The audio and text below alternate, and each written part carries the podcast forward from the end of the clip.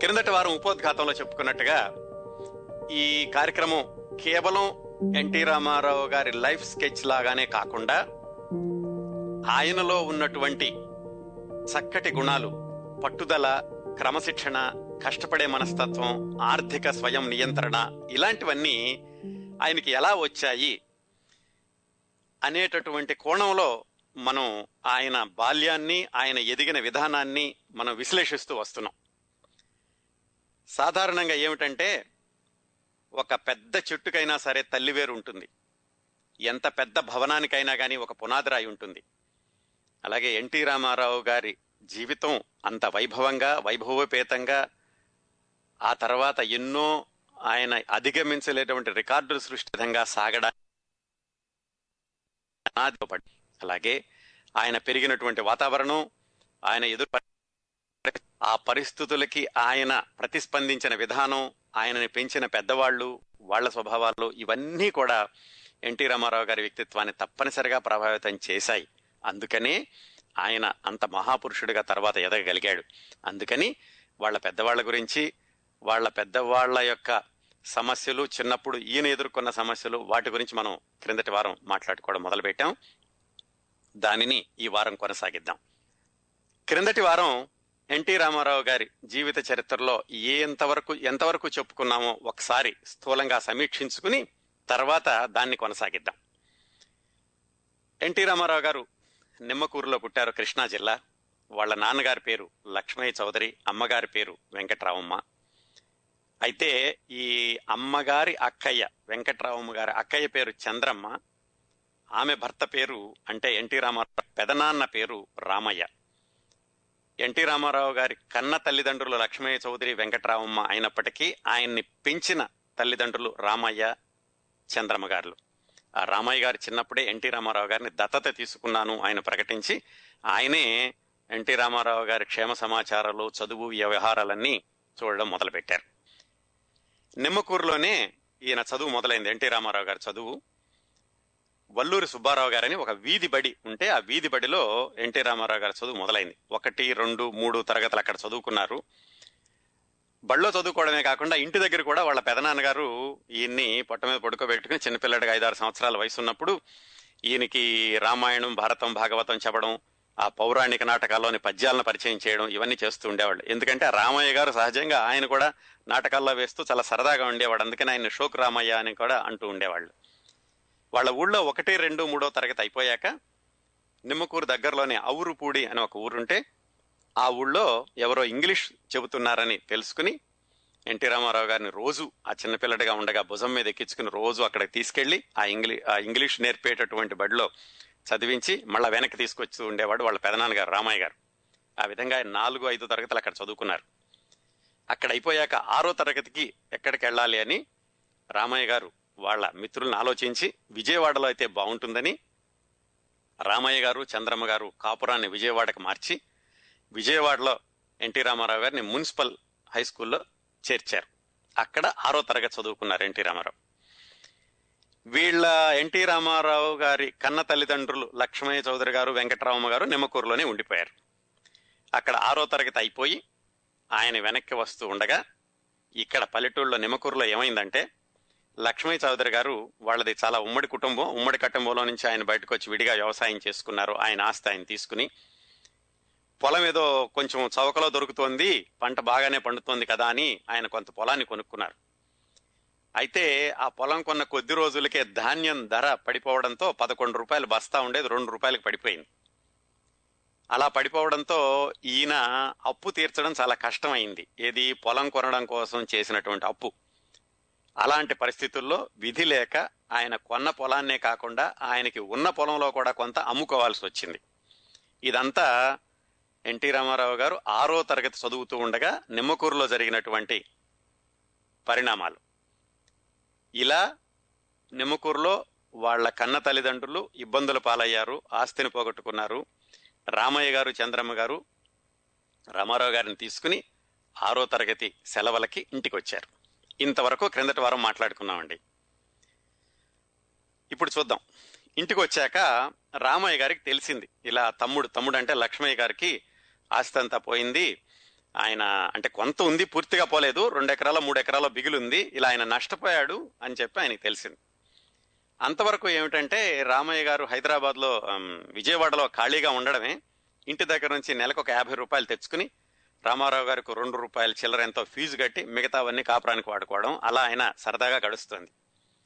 ఇప్పుడు తమ్ముడు ఇబ్బందుల పాలయ్యాడని తెలుసుకుని ఇట్లా మనం ఖాళీగా కూర్చోవడం కాదు ఇక నుంచి మనం కూడా ఏమైనా చెయ్యాలి చేసి తమ్ముడికి మనం చేదోడు వాదోడుగా ఉండి ఈ రామారావు ఎన్టీ రామారావు చదువుని హై- విజయవాడలో కొనసాగించాలి అని అనుకున్నారు రామయ్య గారు.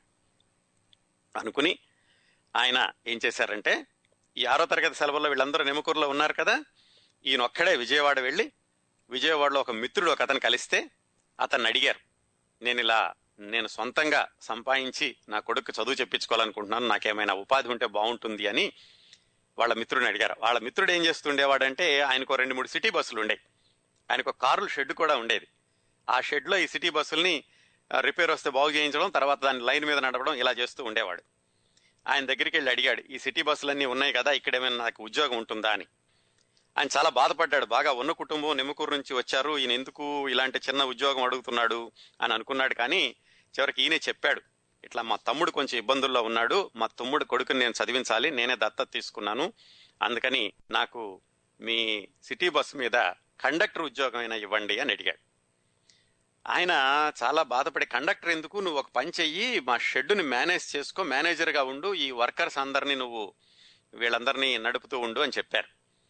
దీనికంటే నాకు కండక్టర్ ఉద్యోగమే బాగుంటుంది. బస్సులో వెళుతూ టికెట్లు కొట్టడం వాళ్ళ దగ్గర డబ్బులు వసూలు చేసుకోవడం అందుకని నేను కండక్టర్ ఉద్యోగమే చేస్తాను అని చెప్పి రామయ్య ఎలాగైతే కండక్టర్ ఉద్యోగానికి చేరారు. ఆయన ఉద్దేశం ఏమిటి? సొంతంగా సంపాదించాలి. నెమకూరులో తమ్ముడికి కష్టాల పాలయ్యాడు కాబట్టి ఆయన దగ్గర నుంచి ఇంకా డబ్బులు అడగడం బాగుండదు. అలాగని రామారావు చదువు మాన్పించకూడదు. రామారావుని చదివించాలి తను కష్టపడాలి. అదే ఉద్దేశంతో ఆయన సిటీ బస్సులో కండక్టర్గా జాయిన్ అయ్యాడు. సరే రామారావుని మళ్ళీ వెనక్కి తీసుకొచ్చేశారు. ఆరో తరగతి అయిపోయి ఇప్పుడు ఏడో తరగతి చదువుతున్నాడు ఆయన. ఏడో తరగతిలో ఉండగా రామయ్య గారు సిటీ బస్సు కండక్టర్గా పనిచేస్తూ డబ్బులు సంపాదించి ఎన్టీ రామారావు గారిని చదివించడం మొదలుపెట్టాడు. అలా కాలం కొనసాగుతూ ఉండగా కొన్ని నెలలు గడిచినాయి. ఈయన ఏడో తరగతి చదువుతున్నాడు మున్సిపాలిటీ హై స్కూల్కి వెళ్ళి. ఒకరోజు ఏం జరిగిందంటే ఈ రామయ్య గారు సిటీ బస్సులో ప్రయాణం చేస్తూ ఉండే ప్రయాణం అంటే ఆయన కండక్టర్గా పనిచేస్తూ ఉండగా ఆయనకు ఒక చిన్న యాక్సిడెంట్ జరిగింది. అసలే ఆయన చాలా షోకు రామయ్య అనేవాళ్ళు బట్ట నలగకుండా జుట్టు చెరగకుండా ఎప్పుడు ఒంటికి సెంటు రాసుకుని సరదాగా తిరిగే మనిషి కాకి బట్టలు వేసుకుని ఆ ఆయిల్ మరకలతోటి కండక్టర్గా పనిచేయడం చూసిన వాళ్ళందరూ అయ్యో ఎలా ఉండే రామ ఎలా అయిపోయాడు అనుకోవడం ఇలాంటివన్నీ జరిగి ఆయన పట్టుదలతోటి ఏమైనా కొడుకు చదువు చెప్పించాలి సొంతంగా సంపాదించాలి అనే దాంతో ఆయన కొనసాగుతున్న రోజుల్లో ఈ సిటీ బస్సులో ఆయనకి యాక్సిడెంట్ అయింది. ఏమైందంటే ఒక రోజు ఏదో సిటీ బస్సు నడుస్తుంది. నడుస్తూ ఉంటే ఈయన కండక్టర్ అంటే తెలుసు కదా టికెట్లు కొట్టాక అక్కడ నుంచి రైట్ రైట్ అంటూ అరుస్తూ ఉండాలి. ఆయన గుమ్మంలో ఉండగా ఒకరోజు ఏదో పాపం జారి పడిపోయాడు. జారి పడిపోవడంతో ఆ బస్సు దెబ్బ తగలడంతో ఆయనకి యాక్సిడెంట్ అయి కాలు విరిగింది. కాలు విరిగి మంచాన పడ్డాడు. ఈ విషయం తెలిసింది నిమ్మకూరులో ఉన్న లక్ష్మయ్య గారికి వెంకటరామమ్మ గారికి. వాళ్ళు గబగబా విజయవాడ వచ్చారు. అయ్యో పాపం అన్నయ్యకి దెబ్బ తగిలింది అని. వచ్చి చూశారు. వాళ్ళు చాలా బాధపడ్డారు. అయ్యో ఇలా అయిపోయాడు. మా అబ్బాయి చదువు కోసం కదా ఇంత కష్టపడి ఇలా అయ్యాడు అని. ఆ గొడవలో ఉండగా ఏడో తరగతి అయిపోయింది. ఏడో తరగతి అయిపోయింది. ఏడో తరగతి మళ్ళీ సెలవులకి ఇంటికి వచ్చారు ఆయనకేదో కాలు ఆ, గాయం తగ్గింది మామూలు మనిషి అవ్వగలిగాడు. అప్పుడు లక్ష్మయ్య గారు చెప్పాడు అన్నయ్య నువ్వు ఇంత కష్టపడ్డావు విజయవాడలో అబ్బాయిని చదివించకూడదు కానీ నీ కాలు కూడా ఎరగొట్టుకున్నావు కండక్టర్గా పనిచేశావు. ఒక పని చేద్దాం ఇక అయ్యింది ఏదో అయిపోయింది ఇక చాలులే ఇక చదువు చాలు ఏడో తరగతి అయిపోయింది కదా అన్నాడు.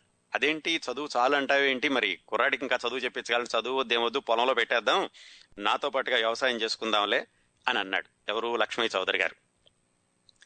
చాలా విచిత్రంగా ఉంటుందండి. ఒకసారి వెనక్కి వెళ్ళి చూస్తుంటే ఏం జరిగింది అని అంత కష్టాల్లో ఉన్నారు వాళ్ళు. అందుకని చదువు కంటే కూడా వ్యవసాయం చేసుకుంటే బాగుంటుంది కదా అని వాళ్ళ తండ్రి అనుకున్నాడు. కానీ ఆ పెద్ద తండ్రి పెంచుకున్న తండ్రి ఏమైనా సరే కుర్రాడికి చదివించాలి అనేటటువంటి పట్టుదల ఇవన్నీ కూడా జీవితంలో మలుపులకు కారణం. లేకపోతే అలాగే జరుగుంటే ఈ ఎన్టీ రామారావు ఎవరో మనకు తెలిసేది కాదు ఈ రోజు ఆయన గురించి మనం మాట్లాడుకునే సందర్భం కూడా ఉండేది కాదు. కానీ రామయ్య గారు పట్టుబట్టారు. లేదు కుర్రాడి చదువు అంత తొందరగా మాన్పించకూడదు నాకు ఈ రోజు కాలు విరిగింది యాక్సిడెంట్ అయిందని చెప్పి మాన్పిస్తామా? లేదు ఏమైనా సరే కష్టపడదాం మళ్ళా కుర్రాడిని మళ్ళీ విజయవాడ తీసుకెళ్ళాల్సిందే ఎనిమిదో తరగతిలో చేర్చాల్సిందే అని. అప్పుడు లక్ష్మీ చౌదరి గారు ఏం చెప్పారంటే పోనీ ఒక పని చేద్దాం. నువ్వు ఇలాగా కాలు ఎరగొట్టుకుని ఇలా ఉన్నావు. ఇప్పుడు వెళ్ళి నువ్వేం చేయలేవు. మళ్ళీ ఇద్దరికే కష్టాలు ఉంటాయి మేము వెళతాము. నువ్వు నిమ్మకూరులో ఉండిపో. నేను మా ఆవిడ అంటే ఎన్టీ రామారావు గారి కన్న తండ్రి కన్న తల్లి. మేమిద్దరం విజయవాడ వెళ్తాము. విజయవాడ వెళ్ళి అక్కడ మేము కుర్రాన్ని చదివిస్తాము. నువ్వు ఇక్కడే ఉండు అని వాళ్ళ అన్నయ్యకి చెప్పారు. ఆయన అన్నాడు అదేంటి? నువ్వు మరి విజయవాడ వెళ్తే నువ్వేం చేస్తావు? ఇక్కడైతే పొలం చేసుకుంటున్నావు విజయవాడలో పొలం చేయడానికి ఏమి ఉండదు కదా అంటే ఆయనే లక్ష్మీ చౌదరి గారే ఒక సలహా చెప్పాడు. ఏమిటంటే విజయవాడ వెళ్ళి పాల వ్యాపారం పెడతాను అన్నాడు. పాల వ్యాపారం అంటే ఏమిటి? గేదెలను తీసుకెళ్ళి ఆ పాలు పితికి ఇంటింటికి పాలు పోయడం అన్నమాట. ఇవన్నీ మనం మాట్లాడుకుంటోంది. ఎప్పటి సంగతులండి? పంతొమ్మిది వందల ముప్పై రెండు ముప్పై మూడు సంగతులు. ఆ వెంకటరామమ్మ గారికి ఆ ఆలోచన నచ్చలేదు. ఇదేమిటి? పాలు అమ్ముకోవడం ఏమిటి అని. పల్లెటూళ్ళల్లో ఈ అమ్ముకోవడం అనేటటువంటి పరిస్థితులు ఉండేవి కాదు అప్పట్లో.